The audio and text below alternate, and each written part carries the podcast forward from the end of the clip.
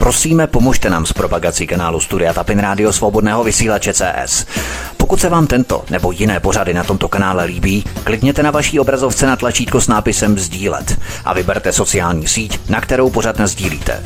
Jde o pouhých pár desítek sekund vašeho času. Děkujeme. Příjemný, krásný, dobrý večer, dámy a pánové, milí posluchači od mikrofonu svobodného vysílače a nebo na kanále Odyssey vás zdraví vítek. Vítejte při poslechu prvního dílu z celkem trojdílné série Clintonova vražedná mašinérie. 20. ledna 1993 se William Jefferson Clinton stal 42. prezidentem Spojených států amerických. Té době většina Američanů nevěděla a netušila o rozsahu Clintonovy kriminální minulosti ani mediálním zatmění, které tyto informace před veřejností tajilo. Jako generální prokurátor a později guvernér Arkansasu dosáhl Bill Clinton během 11 let absolutní kontroly nad politickým, právním a finančním systémem Arkansasu. Jako prezident se pokusil o to též s celým národem, když si sebou do Washingtonu přivedl členy svého nejbližšího okolí. Únos Ameriky byl v plném proudu a jeho dopad na budoucí generace by byl nevyčíslitelný. Na začátku bych chtěl ještě předeslat, že jsem na tomto pořadu pracoval více jak pět měsíců. Prošel jsem stohy materiálů, archivních záznamů, dokumentů, ke kterým jsem se dostal, Prošlo mě pod rukama desítky příběhů zainteresovaných osob a samozřejmě všechno jsem musel přeložit z angličtiny. Vycházím nejen z Clinton Chronicles, ale i mnohých dalších dokumentů, které lze najít při zkoumání Clintonovy mafie. Všechno jsou oficiální zdroje, které si může každý z nás vyhledat a sestavit sám. Samozřejmě budu postupovat chronologicky, ale některé příběhy řadím pro přehlednost kompaktně celé, i když se tím částečně naruší kontinualita. To ale vůbec na přehlednosti nestratí, spíš naopak. Je to mnohem lepší než dodržení přísné časové osy a tím fragmentace jednotlivých příběhů, afér a kaus. Pojďme se tedy v následujících třech dílech ponořit do fascinujícího světa Clintonovy mafie. První kapitola Billovo dospívání. Bill Clinton se narodil 19. srpna 1946 v městečku Hope amerického státu Arkansas. Jeho matka se jako Virginie Cassidyová provdala za Billova biologického otce Williama Jeffersona, který byl předtím dvakrát ženatý. Zemřel při autonehodě tři měsíce před Billovým narozením. Když mu bylo sedm let, jeho rodina se přestěhovala z města Hope v Arkansasu do mafiánského letoviska Hot Springs, v překladu Horké prameny, také ve státě Arkansas. V tomto městě měl prý Al Capone trvalé právo na apartmá 443 v hotelu Erlington. V té době tam měli otevřené nevěstince a provozovali otevřený hazard. Federální vyšetřování dospělo k závěru, že v arkansaském Hot Springs probíhaly v 60. letech největší nelegální hazardní hry ve Spojených státech. Tady se Virginia provdala za Rogera Clintona, těžkého alkoholika, piana se sklony k domácímu násilí. Clintonův nevlastní otec Roger byl těžkým alkoholikem, který fyzicky týral svou rodinu, včetně mladého Billa. Jeho matka Virginie byla závislá na automatech. Byla čtyřikrát vdaná, když v roce 1994 zemřela na rakovinu. Byl v jeho 14 letech formálně přijal příjmení Clinton jako gesto vůči svému nevlastnímu otci. Billův strýc Raymond G. Clinton, ke kterému se mladý Bill obracel pro rady a podporu, byl podle FBI a místních policejních úředníků obchodník s auty, majitel hracích automatů a provozovatel hazardních her, který se pohyboval na hraně zákona. Strýček Raymond G. Clinton provozoval hazardní hry na základě francízy organizace Marcellos New Orleansu. K tomu se potom ještě dostanu. Právě v tomto prostředí mladý Bill vyrůstal a to pravděpodobně formovalo jeho charakter. Tím můžeme i vysvětlit jeho nechuť k pravdě a umění přizpůsobit se každé situaci. Když přemýšlíme o nechuti Billa Clintona k pravdě, napadá nás, zda to není způsobené jeho nedostatečným morálním zázemím, které v této oblasti měl. Bill Clinton se dokáže přizpůsobit každé situaci, která nastane, protože se prostě neomezuje na pravdu. Bill vyrůstal na hlubokém jihu v době sociálního napětí. Právě tady byl vychovávaný prarodiči za časté nepřítomnosti matky. Dokonce i sám hovořilo o tom, že se musel naučit žít dva paralelní životy. Život, který prezentoval světu a druhý život, který maskoval a skrýval před svými přáteli. Musel si zvyknout udržovat tajemství. A právě i tento vzorec se projevil i v jeho posledním životě. Chronické lhaní a vědomí, že jakákoliv lež vždycky projde. V civilní občanské rovině je možné to dělat, ale v té politické rozhodně ne, protože tam dochází ke spojení těchto dvou rovin, dvou složek, civilní i politické. V politice prostě nic neututláte. To si Bill Clinton nikdy neuvědomil. Jeho babička a dědeček vedli v Little Rocku malý obchod. A většina zákazníků byli místní černoši. Bill proto vyrůstal s černošskými dětmi. Pojďme na další kapitolu Billovy začátky. V době, kdy byl Clinton v posledním ročníku střední školy, odcestoval do Washingtonu DC v rámci speciální konference Boys Nation Youth Leadership Conference. Z Arkansas Boys State byl vybraný jako delegát na National Boys State. A když tam byl, setkal se v červenci 1963 s Johnem Fitzgeraldem Kennedym. A to v tomto mladém muži jistě zažehlo ambice. A zřejmě měl vždy výjimečně bystrý rozum, bystrý intelekt. Byl nadaný v mnoha směrech. Bill Clinton odešel na Georgetownskou univerzitu ve Washingtonu, kde nalezl mentora v profesoru Carolu Quiglym.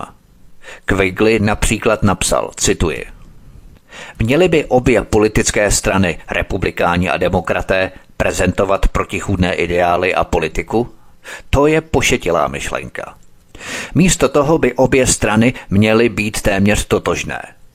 Politiky, které jsou pro Ameriku životně důležité a nezbytné, už nejsou předmětem významných sporů, ale jsou sporné pouze v detailech, postupech, prioritě nebo metodě. Konec citace. Bill Clinton podle několika agenturních zdrojů, se kterými hovořil Clintonův životopises Roger Morris, pracoval jako informátor CIA, zatímco střídavě pobýval jako Rhodesův stipendista v Anglii. To byla jedna z legend a lží, které provázely Clintonův život.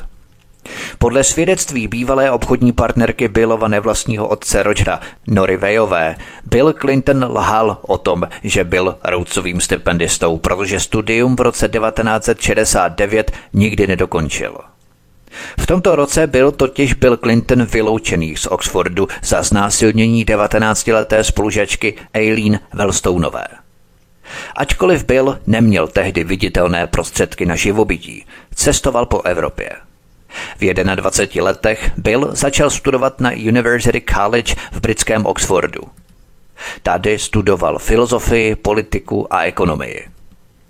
Právě v Londýně probíhaly protesty proti válce ve Větnamu, proti které se Bill jako student silně stavěl. Bill Clinton se vyhnul odvodu do Větnamu. Bill Clinton také naštívil Sovětský svaz a dokonce bydlel v nejryzejším moskevském hotelu. Obchodoval se Sověty proti vládě Spojených států, ale americký tisk ho v tomto ohledu nikdy nespochybnil. V tomto období americká vláda využívala vzdělaných aktivistů jako Bill Clinton v rámci operace Chaos, chaos. To byl velký pokus zlomit odpor studentů proti válce ve Větnamu a odvodům do této vleklé války. Prezidentská amnestie prvotřídnímu zločinci mezinárodní mafie Davidu Marku Richovi udělená Billem Clintonem jen několik hodin před koncem jeho prezidentského mandátu, jenom posílala úvahy o spojení Billa Clintona s KGB, která ho podle spravodajských strojů kontaktovala už počátkem 70. let, mimo jiné v bývalém Československu, které Bill Clinton naštívil jako tehdy mladý levicový intelektuál a odpírač vojenské služby ve Větnamu. Vazby Billa Clintona na KGB byly dále posilované s pravodajskými informacemi v souvislosti s aférou Clintonovy rodiny zvané Whitewater, která spolu nesla řadu nevysvětlitelných úmrtí osob spojených s Billem Clintonem. K tomu všemu se samozřejmě dostanu. To by i vysvětlovalo jeho vazby na CIA už v té době, podle několika agenturních zdrojů, se kterými hovořil Clintonův životopisec Roger Morris. Ovšem, jak jsem zmínil, Akademický semestr 1968 až 69 Bill Clinton jako Rhodesův stipendista nedokončil. V červnu 2004 se v deníku Washington Times objevilo obvinění Billa Clintona ze znásilnění jeho tehdy 19-leté spolužačky Aileen Wellstoneové. Angličanka Aileen Wellstoneová uvedla, že jí Bill Clinton sexuálně napadl potom, co se s ním setkala v hospodě poblíž Oxfordské univerzity. Vysloušilý zaměstnanec ministerstva zahraničí, který se nepřál být jmenován, potvrdil, že mluvil s rodinou dívky a podal zprávu svým nadřízeným, cituji. Nepochyboval jsem o tom, že tato mladá žena utrpěla těžké citové trauma. Byli jsme však pod obrovským tlakem, abychom se vyhnuli trapasu, kdyby byla ze znásilnění obviněná rucová stipendistka. Podal jsem proto zprávu svým nadřízeným a to bylo naposledy, co jsem o tom slyšel. Konec citace. Bill Clinton přiznal, že měl s dívkou sex, ale tvrdil, že to bylo dobrovolné. Rodina oběti se odmítla případem zabývat.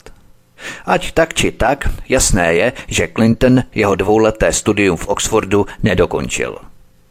Bývalý agent FBI Gary Aldrich ve své knize Neomezený přístup uvedl, že Clinton v roce 1969 odjel z Oxfordské univerzity na evropské turné a představitelé univerzity mu sdělili, že tam už není vítaný.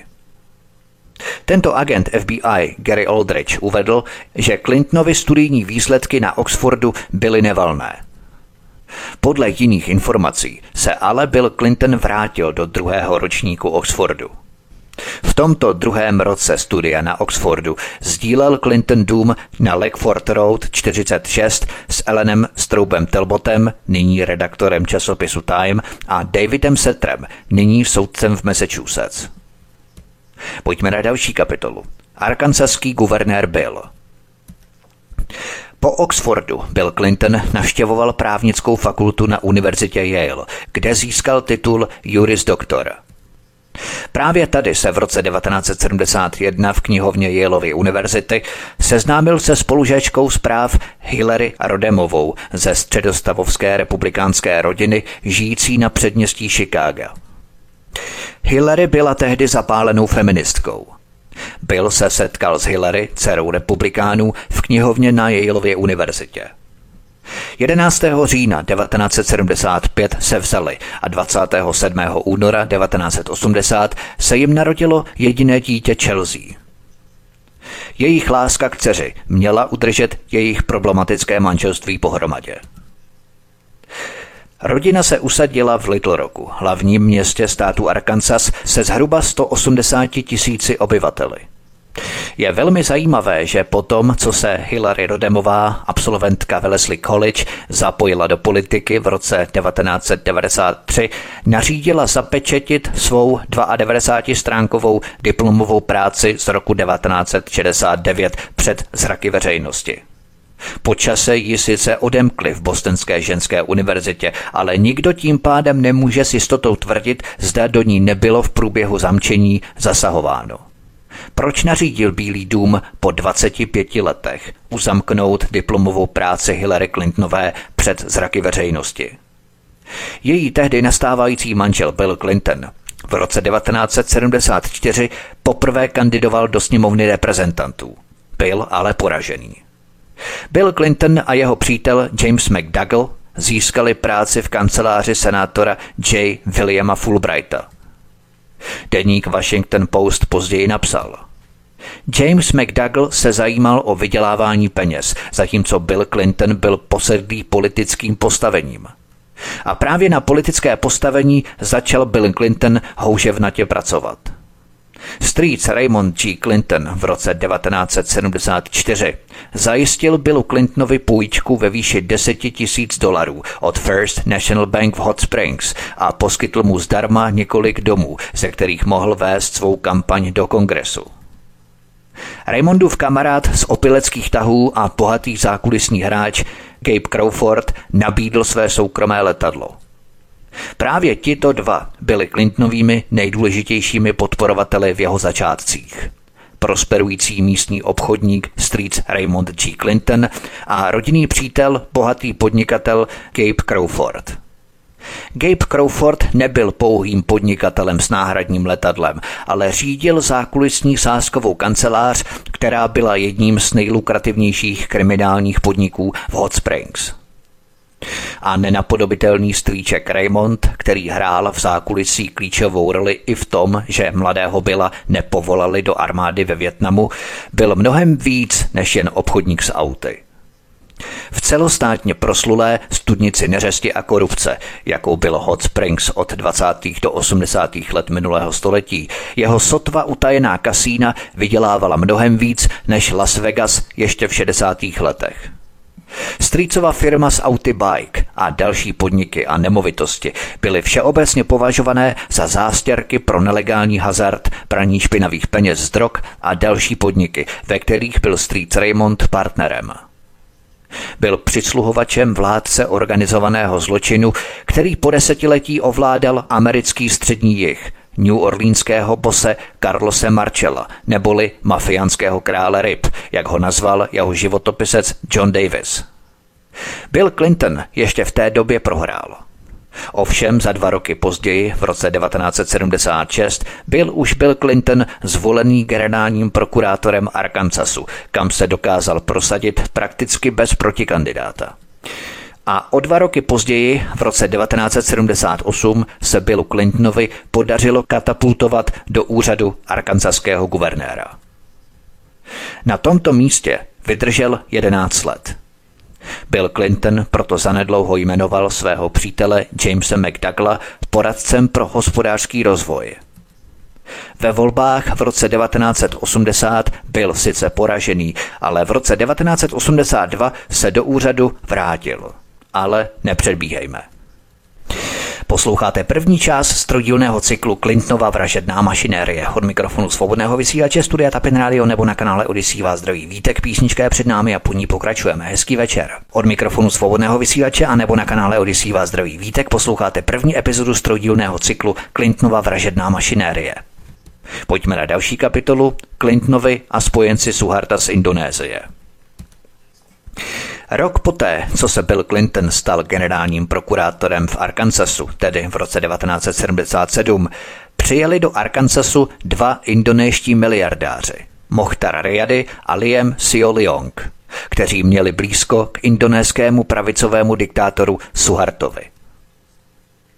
Tuto epizodu podsvětí ohledně Suharta jsem probídal v mém dokumentu Zapomenutý holokaust v Indonésii. Právě v tomto roce 1977 se začalo spojení Clintonových s indonéskými podnikateli, kterým Bill Clinton otevřel brádu přes Arkansas. Mohtar Riady totiž hledal nějakou americkou banku, kterou by mohl koupit, aby mu sloužila jako pračka peněz pro jejich legalizaci a vyčištění. Agentem tohoto indonéského miliardáře Mohtara Riadyho byl Jackson Stevens – Právě tento Jackson Stevens zprostředkoval příchod slavné nejskorumpovanější banky zločinců Bank of Credit and Commerce International do Indonésie a nasměroval zakladatele této banky zločinců, pákistánského ekonoma Hasama Abediho, k Bertu Lencovi. Na scénu se tedy dostává slavná banka zločinců, kterou jsem probíral v mém pětidílném seriálu Krvavá historie CIA proto ji nebudu probírat do detailů. Šlo o v podstatě nejskorumpovanější banku, přes kterou prali peníze třeba teroristé z Palestiny nebo Hezbalah z Libanonu, sloužila jako pračka peněz z drog z Bolívie nebo Kolumbie a za tyto peníze se kupovaly zbraně pro afgánský Taliban a mujahídy v boji proti Sovětskému svazu. Jen abychom byli v obraze. Nicméně zpět ke Clintonům. Zřejmě kvůli nátlaku z Indonésie miliardář Mohtar Riady stáhl svou nabídku na koupi 30% podílu National Bank of Georgia Berta Lenceho. A místo toho koupil akcie nastrčený muž z této banky zločinců a pákistánský zakladatel banky Hassam Abedi přešel k tajnému převzetí First American Bank Shares. Později se stal předmětem jediného skandálu spojeného s touto bankou zločinců, který byl v Americe stíhaný. Dospívající syn James, indonéského miliardáře Mohtara Riadyho, byl přijatý na stáž do společnosti Stevens Incorporated. Byla to společnost jeho agenta v Americe Jacksona Stevense – proč o tom ale hovořím? Hovořím o tom proto, že tento indonéský miliardář, který měl blízko k pravicovému diktátorovi Suhartovi Mohtar Riady, později tvrdil, že ho podporoval samotný Bill Clinton. Podporovatel pravicového diktátora Suharta, indonéský miliardář Mohtar Riady, v roce 1983 založil v Little Rocku banku Lipo Finance and Investments – Mohtar Riady, který sám nebyl americkým občanem, proto najal do čela banky bývalého Carterova ředitele zprávy pro malé podniky Vernona Vívra. Rozjezd byl uskutečněný s pomocí půjčky ve výši 2 milionů dolarů zaručené samotným úřadem zprávy pro malé podniky. Vernon Weaver využil guvernéra Billa Clintona jako referenci o své osobě, aby pomohl získat záruku na tuto půjčku. První půjčku získal Bílý kůň, majitel čínské restaurace v Little Rocku Charlie Try. O rok později, v roce 1984, indonéský miliardář Mohtar Reyady koupil podíl v holdingové společnosti Borten. Do jejíhož majetku patřila i Stevens Incorporated, ovládaná touto bankou Vorten. Cena 16 milionů dolarů. Mezi další spoluvlastníky této holdingové společnosti Vorten se nakonec zařadil i investor známé banky zločinců Abdullah Taha Bakiš. O pár let později, v roce 1985, Arkansaské státní penzijní fondy, uložené ve společnosti Vorten guvernérem Billem Clintonem, náhle ztratili 15% své hodnoty kvůli selhání vysoce rizikových krátkodobých investic a makléřské firmy, která je koupila. Tato ztráta 52 milionů byla pokrytá šekem banky Vorten, který uprostřed noci vypsal Jack Stevens pojistkou a následným nákupem 40% banky společností Mohtara Riady v průběhu několika následujících měsíců. Bill Clinton a banka Vorten unikli velkému skandálu. Mochtarův syn James se vrátil do Arkansasu, aby banku Vorten řídil jako prezident. Spojil se s Billem Clintonem a jejich čínským bílým koněm Charlie Trájem. Na scénu přichází další velké zvíře. Vedoucí pracovník banky Lipo a hongkongský manažer John Huang. Právě John Huang se aktivně zapojil do operací této banky Vorten, založené indonéským miliardářem Mohtarem Riadim v Arkansasu.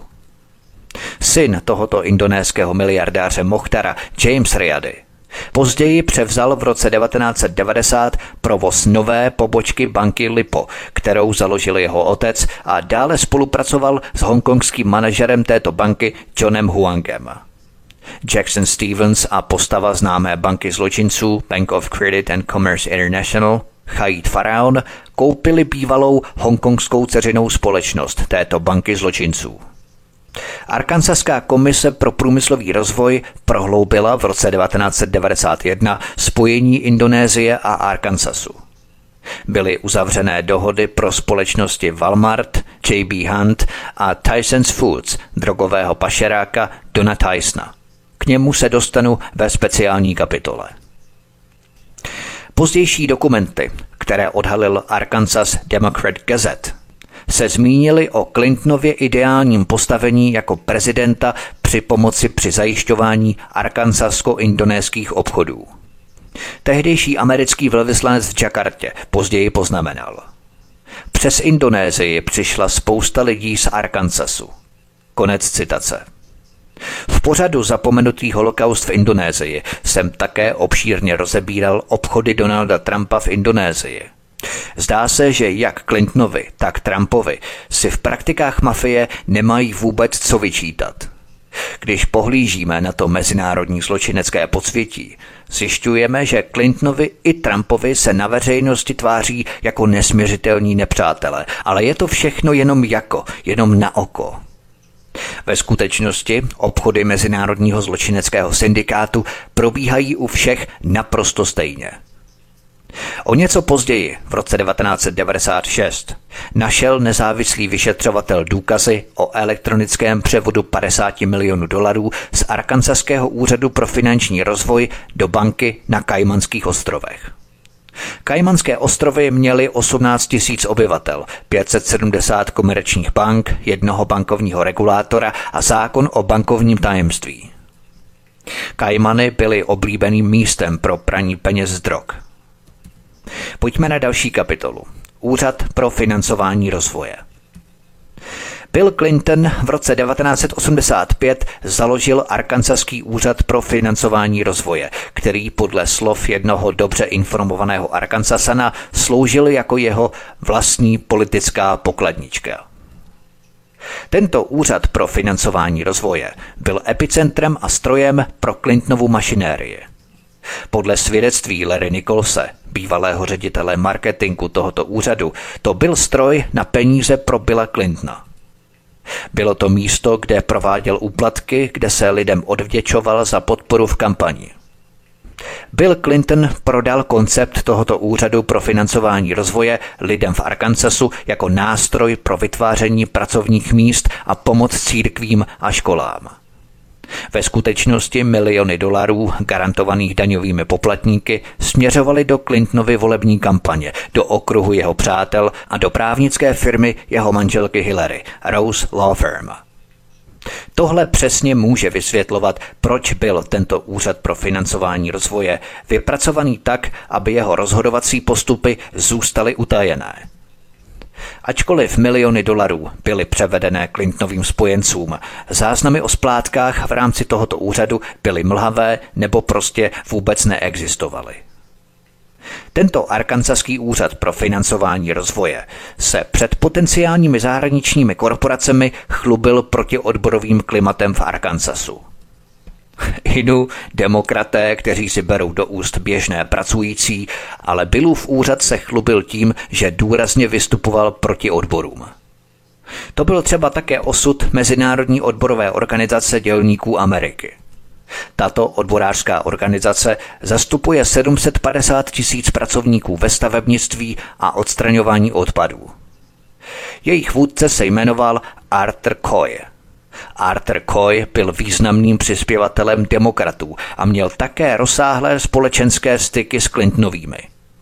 Zpráva z šetření Ministerstva spravedlnosti z října 1994 uvedla, že předsedové odborů, včetně Artra Koje, byli po desetiletí ovládaní a ovlivňovaní osobami z organizovaného zločinu.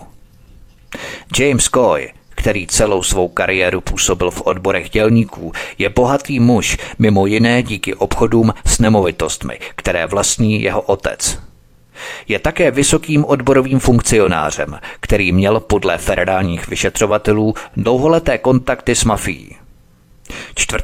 listopadu 1994 obdržel Arthur Coy od Billa Clintona ručně psaný dopis, ve kterém mu děkoval za nádhernou golfovou hůl vyrobenou na zakázku a blahopřál mu k tomu, že se stal dědečkem. Téhož dne 4. listopadu 1994 James Coy obdržel kopii zprávy Ministerstva spravedlnosti, která došla k závěru, že byl ovládaný a ovlivňovaný mafií není nic výmluvnějšího. Pojďme na další kapitolu. Rose Law Firm. Tento úřad pro financování rozvoje, ve skutečnosti pračka peněz pro Clintona pod veřejným krytím, poskytoval také fiktivní půjčky. Pokud někdo chtěl půjčku, musel si nechat zpracovat žádost od advokátní kanceláře Rose Law Firm a zaplatit jim 50 tisíc dolarů. Ve státě Arkansas bylo pět dalších společností, které byly ve skutečnosti kvalifikovanější v oblasti strukturování dluhopisů a žádostí, ale Rose Law Firm je získala úplně všechny. Proč? Opět rotinkaření jako řemen. Tato advokátní kancelář Rose Law Firm měla tři klíčové partnery. Tím prvním partnerem byla samotná právnička Hillary – která byla jednou z partnerek této advokátní kanceláře Rose Law Firm. Dalším z partnerů Rose Law Firm byl právník Webster Hubble. Webster Hubble byl také tajemníkem a pokladníkem společnosti Park on Meter. První půjčka poskytnutá v tomto úřadu pro financování rozvoje byla poskytnutá právě společnosti Park on Meter. Majitelem této společnosti byl Seth Ward.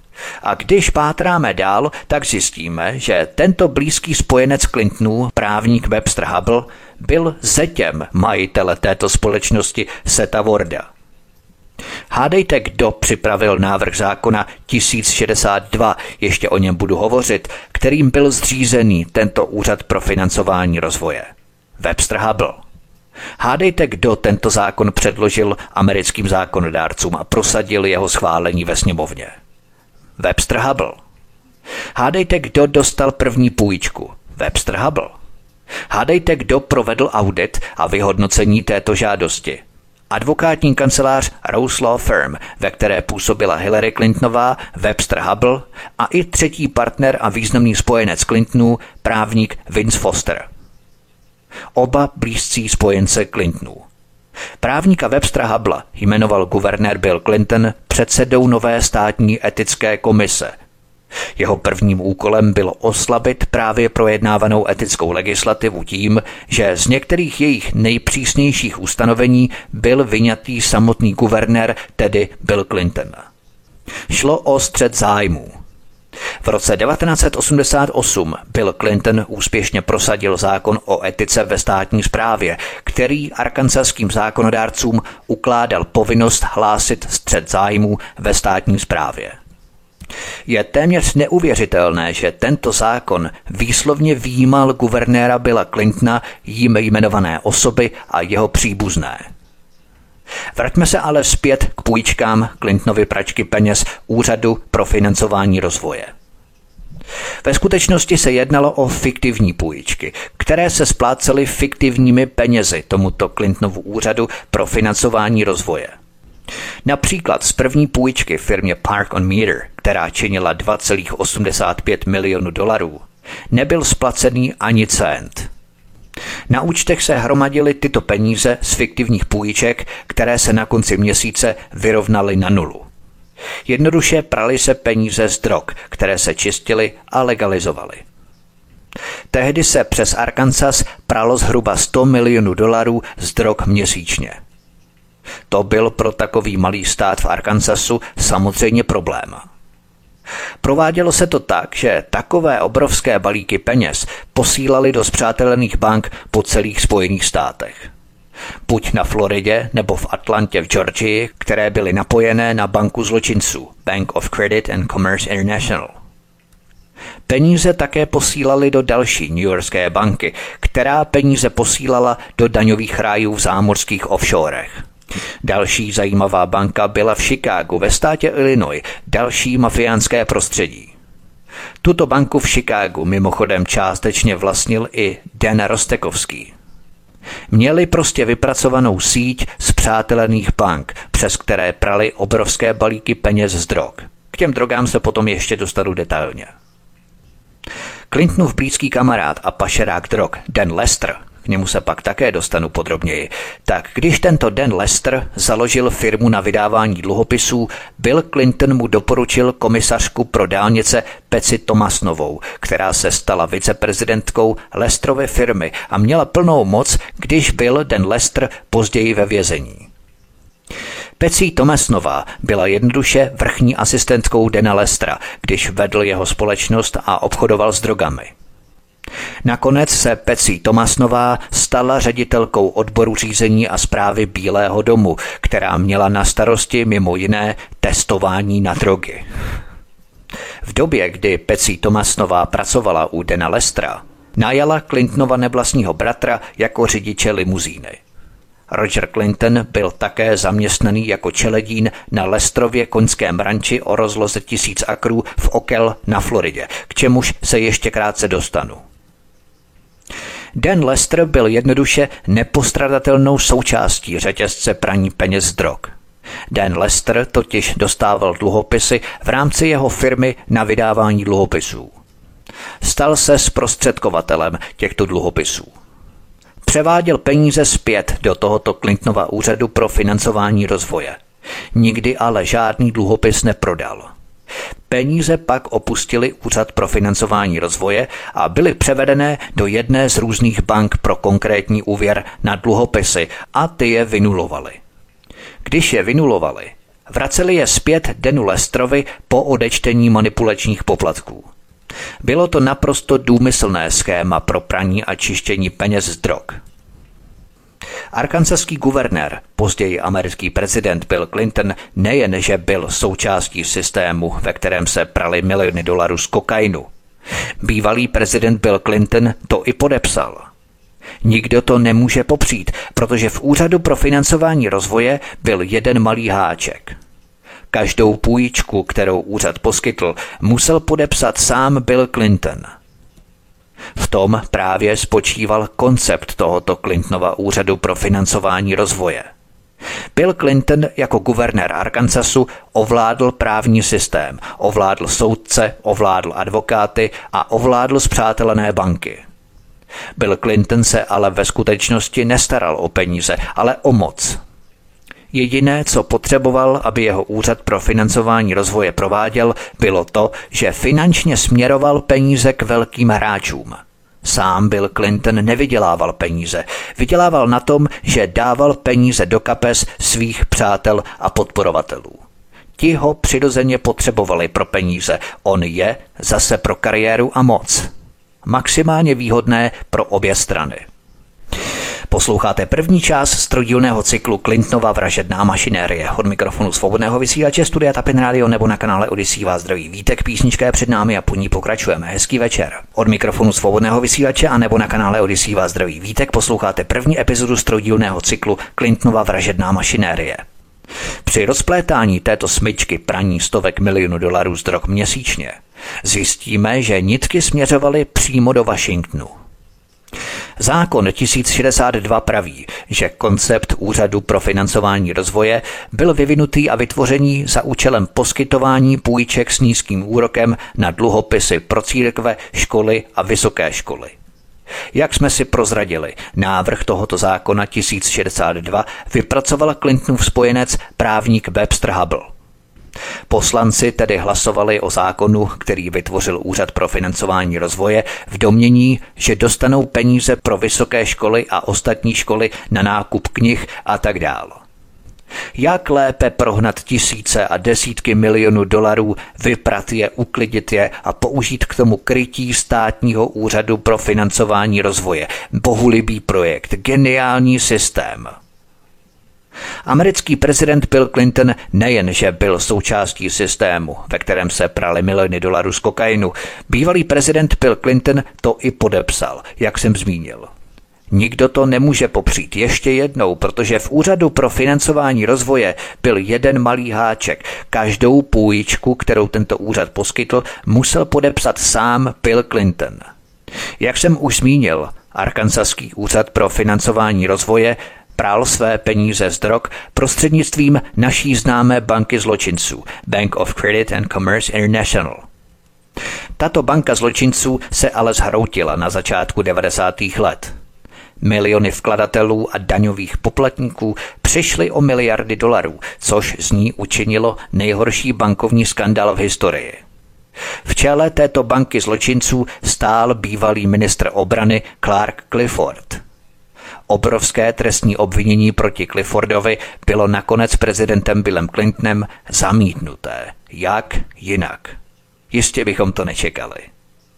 Právním zástupcem Clarka Clifforda a této banky zločinců nebyl nikdo jiný než Clintonův poradce Robert Fisk – Robert Fisk věděl, že důkladné vyšetřování kauzy Whitewater nakonec povede k tomuto úřadu pro financování rozvoje a jeho bývalému klientu bance zločinců Bank of Credit and Commerce International.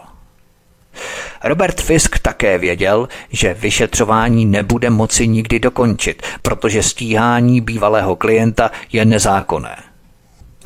Tento Clintonův poradce Robert Fisk nebyl ministerstvem spravedlnosti vybraný, aby Whitewater vůbec vyšetřoval, ale aby si pouze předvolal dokumenty a svědectví a zajistil, že nikdy nespatří světlo světa. Podle Clintonova životopisce Rogera Morrise chodili agenti do bank s taškami plnými hotovosti, které pak bankovní úředníci rozdávali pokladníkům v částkách pod 10 tisíc dolarů, aby nemuseli transakci hlásit. Nad tuto částku 10 tisíc dolarů se totiž transakce musely monitorovat a ohlašovat.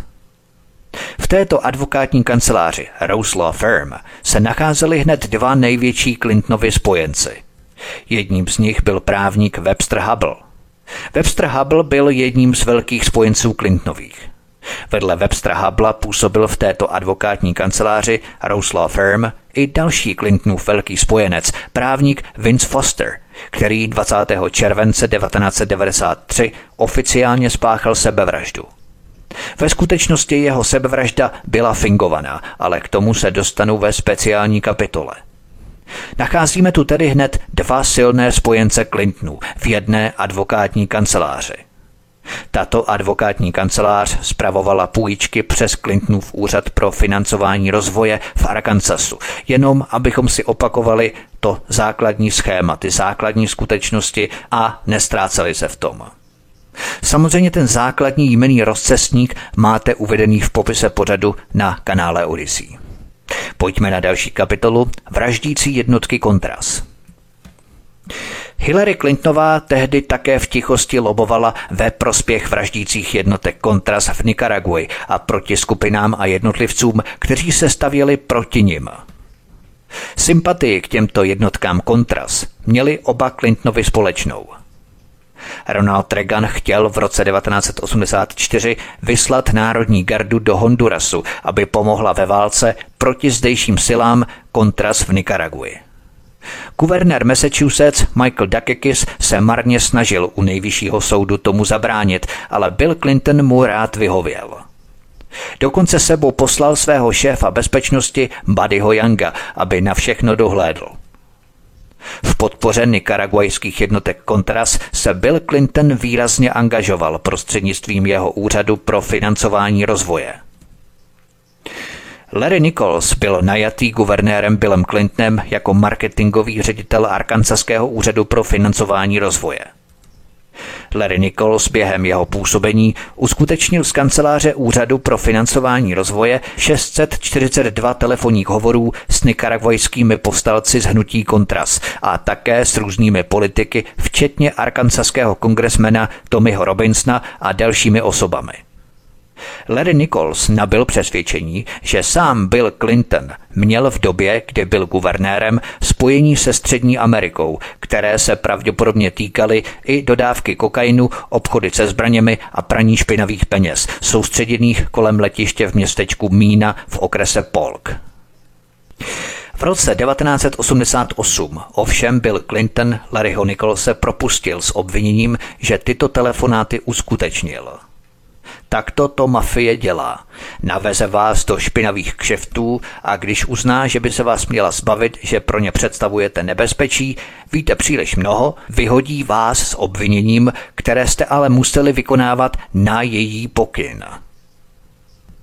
Arkansaská garda na závěr svého turné prohlásila velké množství svých zbraní za přebytečné a přenechala je těmto vraždícím jednotkám kontras.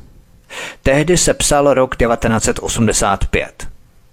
Společnost Park on Meters, výrobce parkovacích automatů v Russellville v Arkansasu, získala v roce 1985 první půjčku na rozvoj průmyslu od tohoto arkansaského úřadu pro financování rozvoje.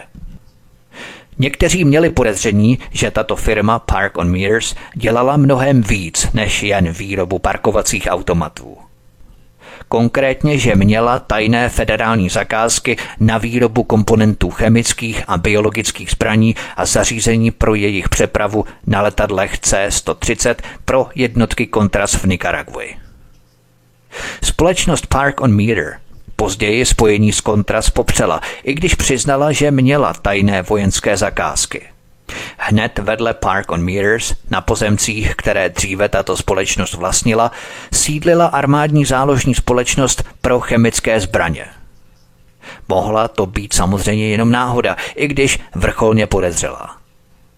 Tajemníkem a pokladníkem této firmy Park on Meters byl kdo jiný než blízký Clintonův spojenec z advokátní kanceláře Rose Law Firm, právník Webster Hubble. V roce 1985 byl agent CIA Eugen Hasefus sestřelený nad Nikaragvou v letadle, které mělo základnu v míně v Arkansasu. Jednalo se o další fázi pašování zbraní jednotkám kontras v Nikaraguji. Bill Clinton v roce 1987 udělil ocenění Arkansas Traveler spravodajským agentům Contras Adolfovi a Mariovi Kellerovým a Johnu Singlobovi. Další agent CIA, Terry Reid, byl tehdy požádaný, aby se zúčastnil operace Donation, darování. V jejím šrámci měla zmizet letadla a lodě potřebné pro kontras, což indonéským majitelům banky Lipo Finance and Investments umožnilo uplatnit nárok na pojistku. Terry Reid byl agentem Contras a agentem CIA, který spolupracoval s Felixem Rodriguezem, spojkou Contras na CIA a kancelář tehdejšího viceprezidenta George Bushe staršího. Agent CIA Terry Reid později tvrdil, že to odmítl, ale že jeho letadlo bylo v době jeho nepřítomnosti odvezené. Plány Terryho Reeda byly vrácené, ale podle jeho výpovědi byl požádaný, aby je neohlašoval, protože by si je možná musel znovu půjčit. Agent CIA Terry Reed později uvedl, že se dozvěděl, že operace Contras zahrnovala také obchod s drogami a zastyděl se. Domníval se také, že velké částky peněz drog prali přední arkanseští finančníci. Zašel za Felixem Rodriguezem a řekl mu, že končí. Agent CIA Terry Reid byl následně obviněný z poštovního podvodu, protože údajně požadoval pojištění letadla, které ale bylo ve skutečnosti ukryté v hangáru v Little Rocku. Šéf Clintonovy ochranky, kapitán Buddy Young, tvrdil, že se procházel po letišti v North Little Rocku, když zásahem božích sil poryv větru rozrazil dveře hangáru a odhalil letadlo Piper Turbo Arrow. Při pozdějším soudním procesu v roce 1990 tohoto Clintonova šéfa ochranky kapitána Buddyho Younga soudce označil za člověka, který bezohledně nedbal na pravdu – Šéf Clintonovy ochranky Buddy Young, který hrál hlavní roli v tom, aby státní policisté o Clintonovi mlčeli, nakonec skončil na pozici ve FEMA, federální agentuře zřízené pro řešení velkých katastrof s ročním příjmem 92 tisíce dolarů. Lojalita se vyplatila. Případ proti samotnému agentu CIA Terry Reedovi federální soudce v roce 1990 zamítl, přičemž sdělil, cituji, podle mého názoru žádná porota nemohla na základě důvodných pochybností dospět k závěru, že obžalovaný je vinný. V důkazním řetězci bylo příliš mnoho děr na to, aby vláda mohla prokázat poštovní podvod. Konec citace. Pojďme na další kapitolu. Hillary začíná vydělávat. Ovšem vraťme se do druhé poloviny 70. let. Tehdejší mladá advokátka Hillary Clintonová vydělala svých prvních 44 tisíce dolarů na dvoutisícové investici do franšízového obchodu s mobilními telefony, který spočíval ve zvýhodnění místních obyvatel, menšin a žen ze strany Federální komise pro komunikace. Franšíza byla téměř okamžitě převedená na mobilního giganta McCaw – Mezi sponzory Billa Clintona byly ovšem nejen některé z největších firemních jmen, které kdy projevily zájem o malý stát Arkansas, ale i některé z nejpochybnějších. Bývalý americký prokurátor později Clintonovu životopisci Rogeru Morrisovi řekl To byly volby, kdy do arkansaské politiky skutečně vstoupila mafie. Nebyl to jen Bill Clinton, ale přesáhlo to rámec klasické staré mafie Dixie. Byly to peníze zločinců z východního a západního pobřeží, kteří si všimli možností stejně jako legální korporace. Konec citace. Ovšem největší zásek manželů Clintonových byly pozemky zvané Whitewater. Právě obrovská kauza Whitewater se v 90. letech stala základem pro obří spin doctoring kauzy Levinská, která ovšem do puntíku splnila svůj účel – Tím účelem bylo zastřít a přikrýt obří kauzu Whitewater smyšleným sexuálním skandálem. Pojďme na další kapitolu První sexuální skandály. Právník Vincent Foster. Už tehdy oba manželé Clintonovi provázeli sexuální skandály. Podle pozdějšího přísežného svědectví arkansaského policisty Larryho Petersna měl guvernér Bill Clinton orální sex se ženou v autě zaparkovaném před základní školou jeho dcery Chelsea Clintonové. Později manžel advokátky z Little Rocku varoval Billa Clintona na sjezdu demokratické strany, že pokud se ještě jednou přiblíží k jeho ženě, zabije ho. Clinton se omluvil a souhlasil, že jeho ženu nechá na pokoji. Hillary ale na tom nebyla jinak. Více než několik zasvěcenců z arkansaské metropole Little Rock se domnívalo, že Hillary Clintonová měla poměr s právníkem Vincem Fosterem. Vince Foster byl partnerem v advokátní kanceláři Rose Law Firm v Little Rocku v Arkansasu, kde se, jak později napsal deník The Washington Post, vyšvihl na vrchol arkansaského právnického establishmentu.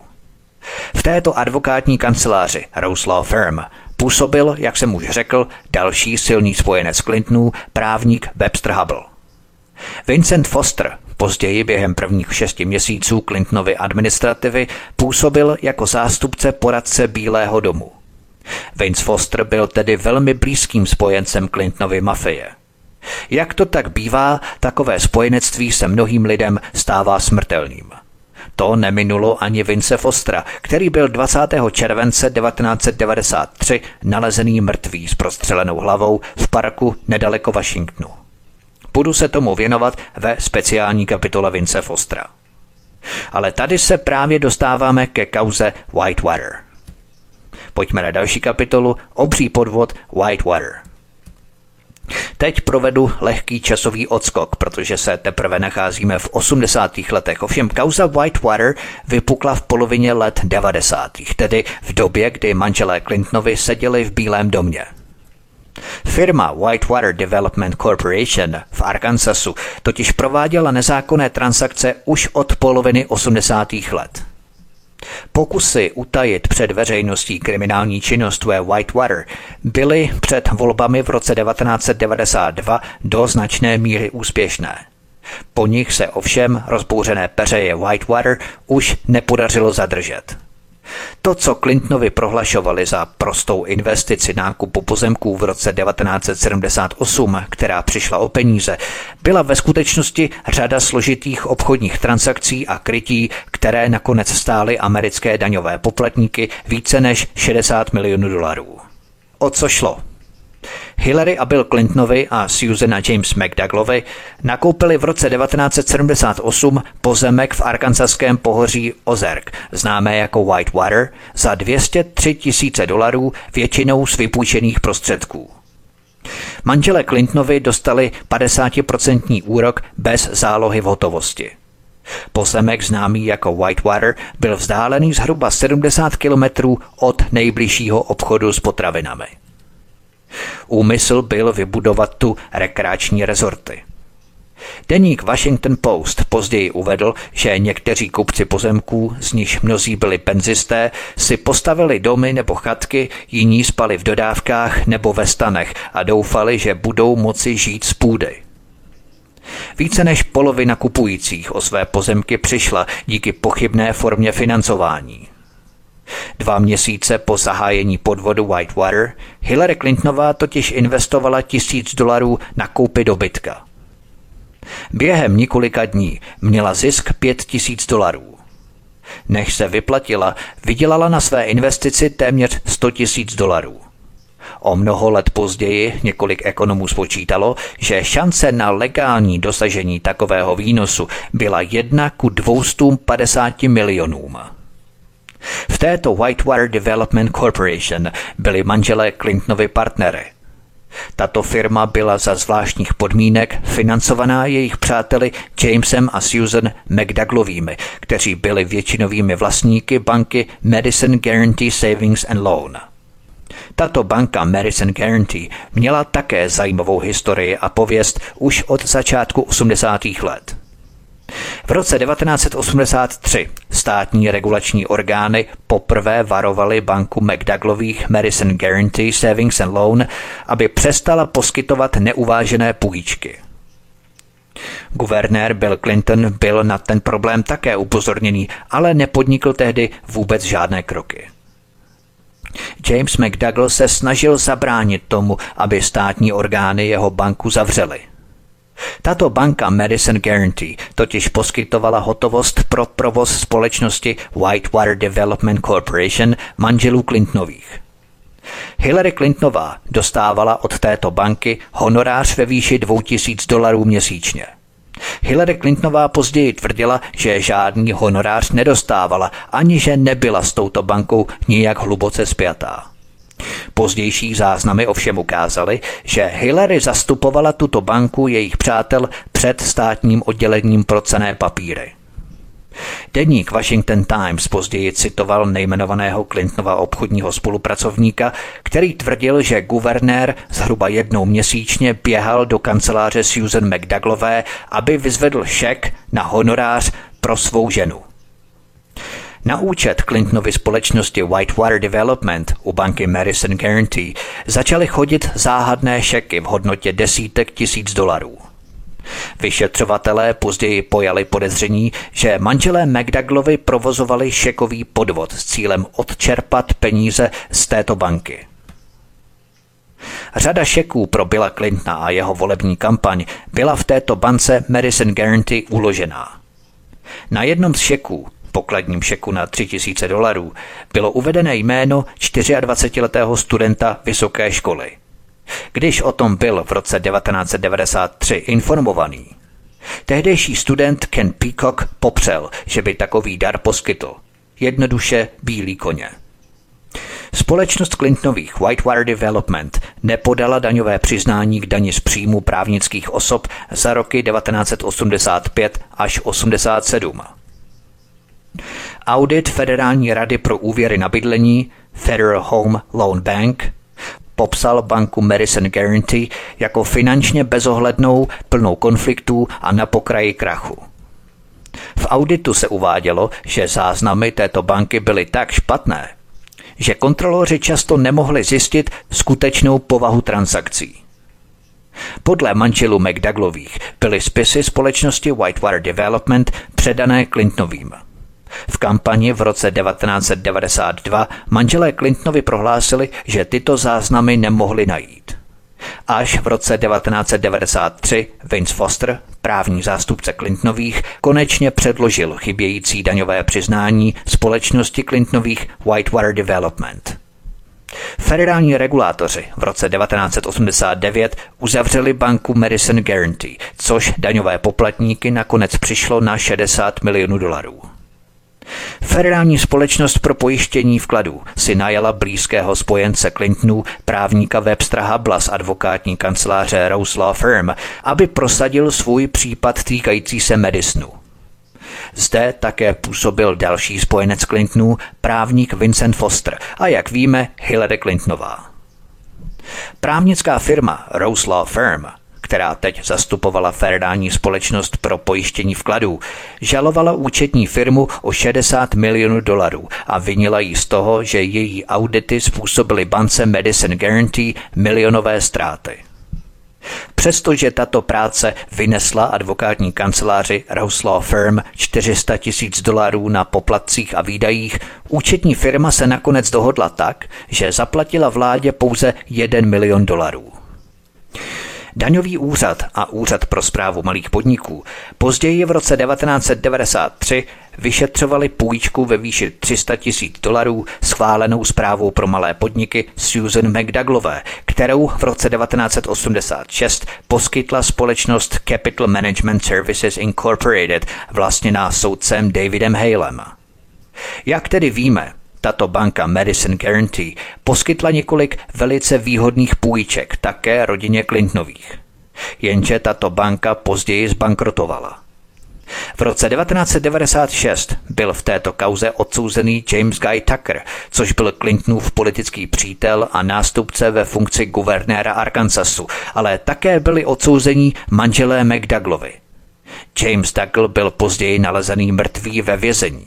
Důvod? Předávkování prášky. K tomu se ale dostanu ve speciální kapitole. Za křivou přísahu byl odsouzený také svědek kauzy David Hale. David Hale byl také poměrně zajímavou postavou v této kauze. David Hale byl předtím soudcem městského soudu v Little Rocku, hlavním městě Arkansasu. Společnost Capital Management Services Incorporated, vlastněná tímto soudcem Davidem Halem, poskytla půjčku ve výši 300 tisíc dolarů schválenou úřadem pro zprávu malých podniků Susan McDouglové, jediné majitelce reklamní firmy Master Marketing. Půjčka ale nebyla nikdy splacená.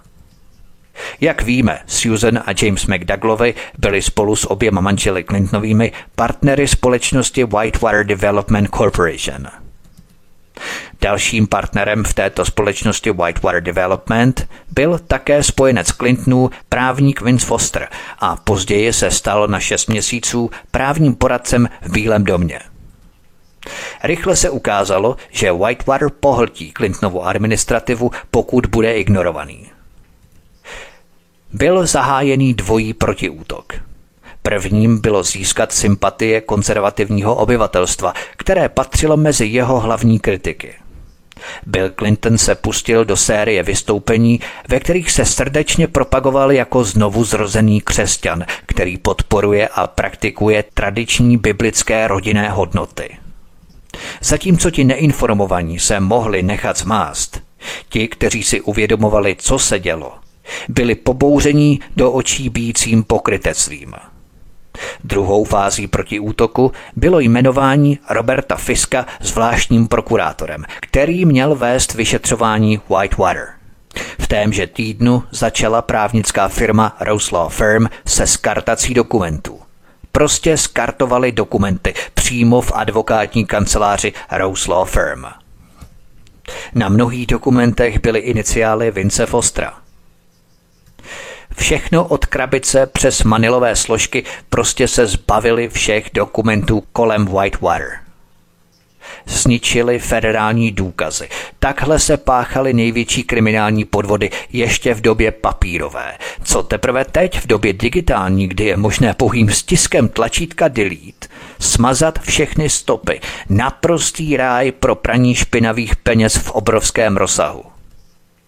Pokud takhle zametali stopy dříve, jaké možnosti mají teprve teď v digitálním ráji? V tom stejném týdnu došlo ještě také k požáru v budově banky Vorten.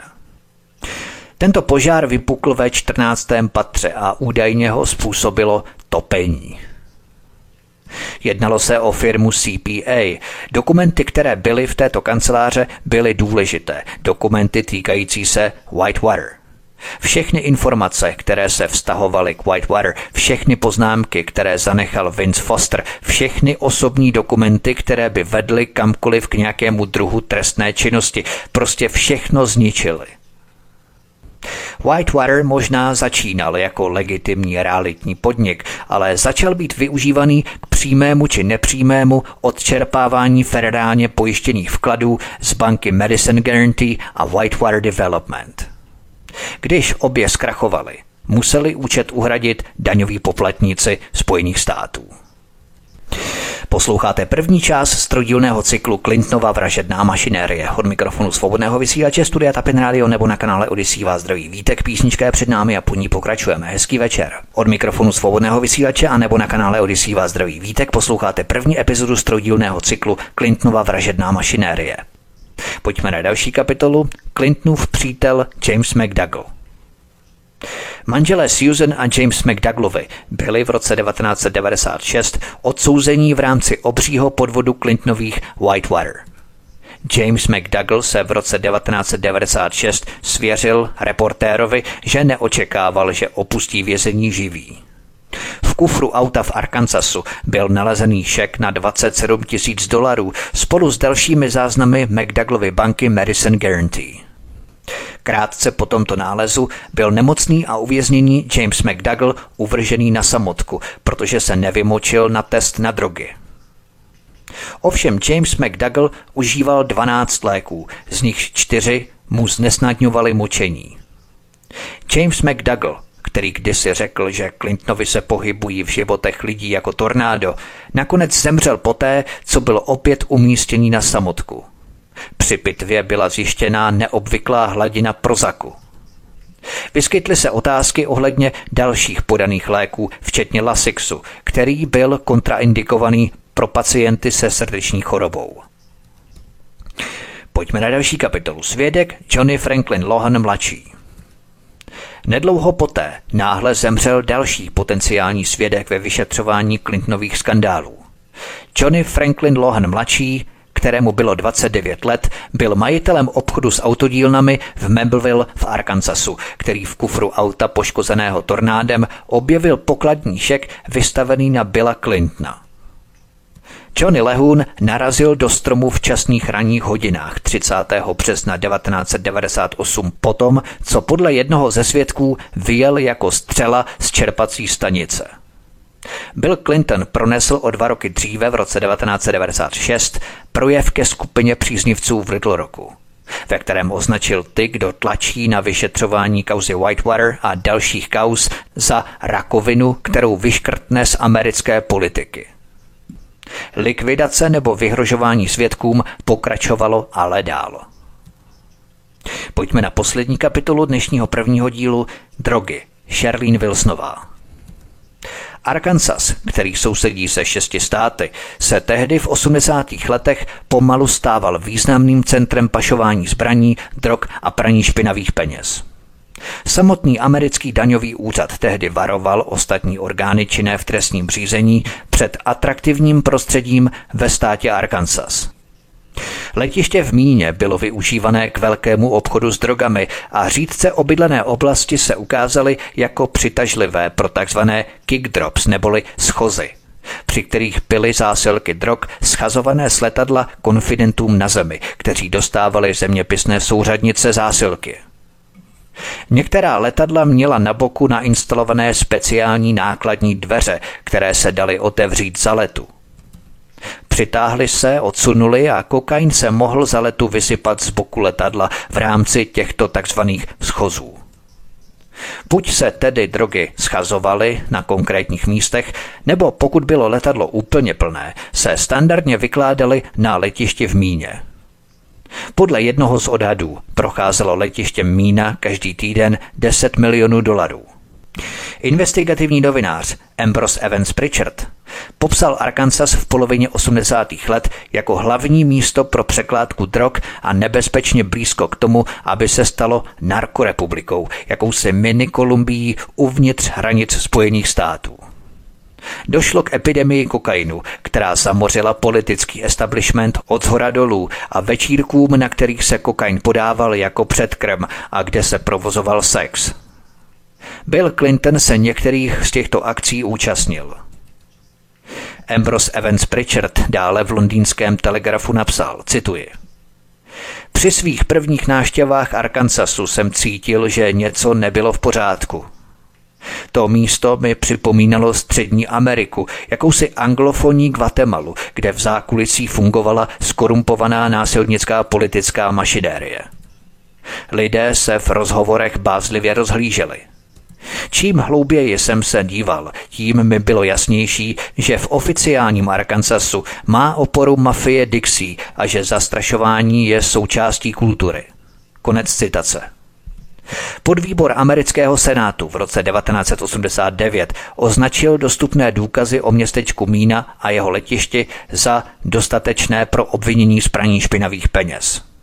Federálové však desetileté vyšetřování městečka Mína seškrtali a zasahovali do místního vyšetřování a státní policie byla z případu odvolaná. Bill Clinton odmítl žádost jednoho z vlastních státních zástupců, aby se případem zabýval. Na levici tehdy začínalo to, co bylo později známé jako rozsáhlé pravicové spiknutí, když skupina progresivních studentů na Arkansaské univerzitě založila Arkansaský výbor, který se zabýval letištěm mína, drogami, praním špinavých peněz a politikou Arkansasu. Billův nevlastní bratr Roger Clinton si vypěstoval návyk na 4 gramy kokainu denně – který si obstarával od dodavatelů z New Yorku nebo medejínského drogového kartelu z Kolumbie.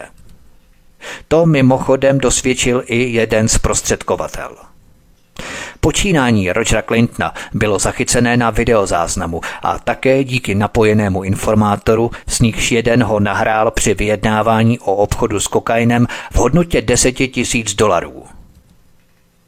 Drogový agent se ale začal dostávat do velkých problémů. Někdo prořízl střechu jeho kabrioletu a ukradl kokain v hodnotě 8 tisíc dolarů.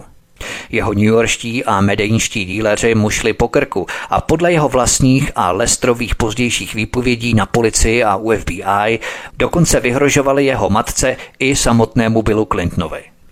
To bylo to poslední, co Bill Clinton potřeboval a proto přiměl Dana Lestra, aby svému nevlastnímu bratrovi Rogerovi poskytl útočiště na svém koňském ranči o rozloze tisíc akrů v Okelu na Floridě, kde drogové večírky a životní styl bezpečněji pokračovaly dál. Policie v Hot Springs za pár let zaznamenala Rogera Clintona během transakce s kokainem. Billův nevlastní bratr Roger tehdy prohlásil – Musím něco sehnat pro bráchu, má nos jako vysavač. Takže to nepřímo hodil na Billa Clintona, který měl podle jeho nevlastního bratra nos jako vysavač. Podle investigativního reportéra Ambrose Evance Pritcharda Sherlyn Wilsonová převážela kokain z míny na místo vyzvednutí v Texasu. Další drogy, jak tvrdí ona a další, byly nadspané do kuřat určených k přepravě po celé zemi. Sherlyn Wilsonová také sloužila jako dáma se sněhem na tzv. toga večírcích, kterých se podle ní účastnil i Bill Clinton. Toga party je prostě večírek, kde se každý zabalí do prostěradla. Vedle Billa Clintona a jeho nevlastního bratra Rogera se na těchto večírcích podle Sherlyn Wilsonové pohyboval i generální prokurátor Arkansasu Steve Clark, členové arkansaské státní policie a další. Sherlyn Wilsonová sdělila v roce 1990 americké velké porotě vyšetřující drogy v Arkansasu, že Clintonovi během jeho prvního funkčního období poskytovali kokain a že jednou byl guvernér Bill Clinton tak světý, že sklouzl pozdě do popelnice. Sherlyn Wilsonová žila v Little Rocku v Arkansasu. Tady pracovala v klubu Le Bistros a právě tam se seznámila s Rogerem Clintonem, guvernérem Billem Clintonem a s několika jeho státními policisty, kteří s ním jezdili všude, kam přijel. Federální protidrogové vyšetřování bylo během několika dní po její výpovědi ukončené. Sherlyn Wilsonová musela doslova prchnout, vyděšená státním zástupcem, svým bývalým milencem a Clintonovým spojencem Denem Hermonem. Nakonec jí zatkl sám Den Hermon. Někdo z kanceláře státního zástupce dal Denu Hermonovi seznam účinných svědků. Někteří z těchto svědků se v průběhu času objevili mrtví, nebo nezvěstní, nebo o nich už nikdo nikdy neslyšel. Podle Sherlyn Wilsonové, cituji – Den Hermon ke mně přišel, podal mi něco, co měl být příkaz k prohlídce a řekl, ty děvko, řekl jsem ti, že jestli někdy někde vytáhneš moje jméno nebo něco o našich minulých obchodech, tak tě sejmu. Řekl, půjdeš do vězení, zavřu tě do vězení. Udělal to. Teď jsem tady. Konec citace. A skutečně Dan Hermon poslal Sherlyn Wilsonovou na 31 let do vězení za drobné drogové delikty. To je všechno k tomuto prvnímu dílu, co uslyšíte v díle druhém, milí posluchači. Podívám se na blízkého spojence Clintonových, právníka Vince Fostera. Nejen jak mu Jerry Parks předával kokain, Jerry Parks byl šéfem Clintonovy ochranky v jednom období, ale i jak Vince Foster nakonec spáchal údajnou sebevraždu. Ta byla ovšem nafingovaná. Podívám se ale i na další pašeráky drog, kteří byli blízcí přátelé Billa Clintona v Arkansasu. Barry Seal nebo Dan Lester. S nimi se pojí mnoho dalších záhadných vražd, na které se také podívám. Dokonce i vyšetřovatel kaus Dana Lestra byl otrávený vojenským antraxem.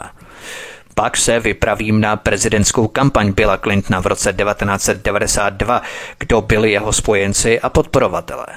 V té době vypukly i četné sexuální skandály. Sally Perduová, Jennifer Flowersová nebo Paula Johnsonová. Také otevřeně promluvili členi Clintonovy ochranky. Larry Peterson a Roger Perry. I na jejich výpovědi se zaměřím stejně tak jako na mnoho dalších věcí. Půjde do tuhého, zůstaňte s námi, zůstaňte se mnou i na příští díl a rozhodně si ho nenechte, milí posluchači, ujít. Já doufám, že se vám tento úvodní první díl Clintonovy vraždící mašinérie líbil. Já se s vámi budu těšit příště naslyšenou při poslechu druhého i třetího dílu této Clintonovy vražedné mašinérie a zároveň vás poprosím, sdílejte tento pořad kamkoliv můžete na sociální média, případně ho rozposílávejte e-mail e-maily a také budu velmi rád, když mě zanecháte vaše komentáře, postřehy, dojmy, názory, případně i další věci, na které bychom se mohli zaměřit ohledně Clintonu. Můžete i sami mezi sebou sdílet nějaké zkušenosti, nebo respektive zkušenosti ani moc ne, ale spíš skutečnosti o Clintonových a i další informace. Prostě cokoliv, co zanecháte, budu velmi rád za jakoukoliv interakci. Prosím také, zaregistrujte se na kanál Odyssey, kliknutím na tlačítko odebírat na tomto kanále, kliknete na tlačítko odebírat, stejně tak jako na zvoneček tady na kanále Odyssey Studia Tapin Rádio svobodného vysílače zapnout upozornění, abyste nepřišli o další dva díly i další pořady, které pro vás budu vysílat na svobodné vysílači. Tedy to by bylo všechno. Já se s vámi loučím, přeju hezký zbytek dne od mikrofonu svobodného vysílače a nebo na kanále Odyssey vás zdraví vítek. Prosíme, pomožte nám s propagací kanálu Studia Tapin Rádio Svobodného vysílače CS. Pokud se vám tento nebo jiné pořady na tomto kanále líbí, klikněte na vaší obrazovce na tlačítko s nápisem Sdílet a vyberte sociální síť, na kterou pořad sdílíte. Jde o pouhých pár desítek sekund vašeho času. Děkujeme.